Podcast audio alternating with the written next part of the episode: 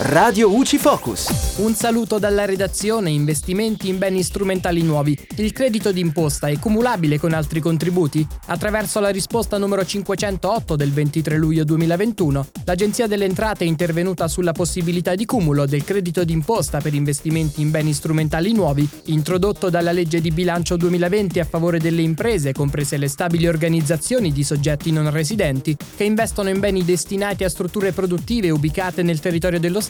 per il periodo dal 1 gennaio 2020 fino al 31 dicembre 2020, ovvero entro il 30 giugno 2021. Con la legge di bilancio 2021 la disciplina è stata modificata nei seguenti punti. È stato esteso l'ambito temporale di applicazione dell'agevolazione con riferimento agli investimenti effettuati dal 16 novembre 2020 al 31 dicembre 2022, ulteriormente estendibili al 30 giugno 2023, sempre che alla data del 31 dicembre 2022 il relativo ordine risulti accettato dal venditore e sia avvenuto il pagamento degli acconti in misura almeno pari al 20% del costo totale di acquisizione. Peraltro la modalità di fruizione e la misura dell'agevolazione stessa sarà calibrata sulla natura e sulle tempistiche degli investimenti. Per quel che riguarda poi l'oggetto del chiarimento dell'agenzia, ovvero la possibilità di fruire in forma cumulativa e senza ulteriori costi dei crediti d'imposta e di altri contributi concessi ai sensi di altre discipline agevolative, l'ente ha risposto positivamente per cui tale credito d'imposta risulta cumulabile con le altre agevolazioni,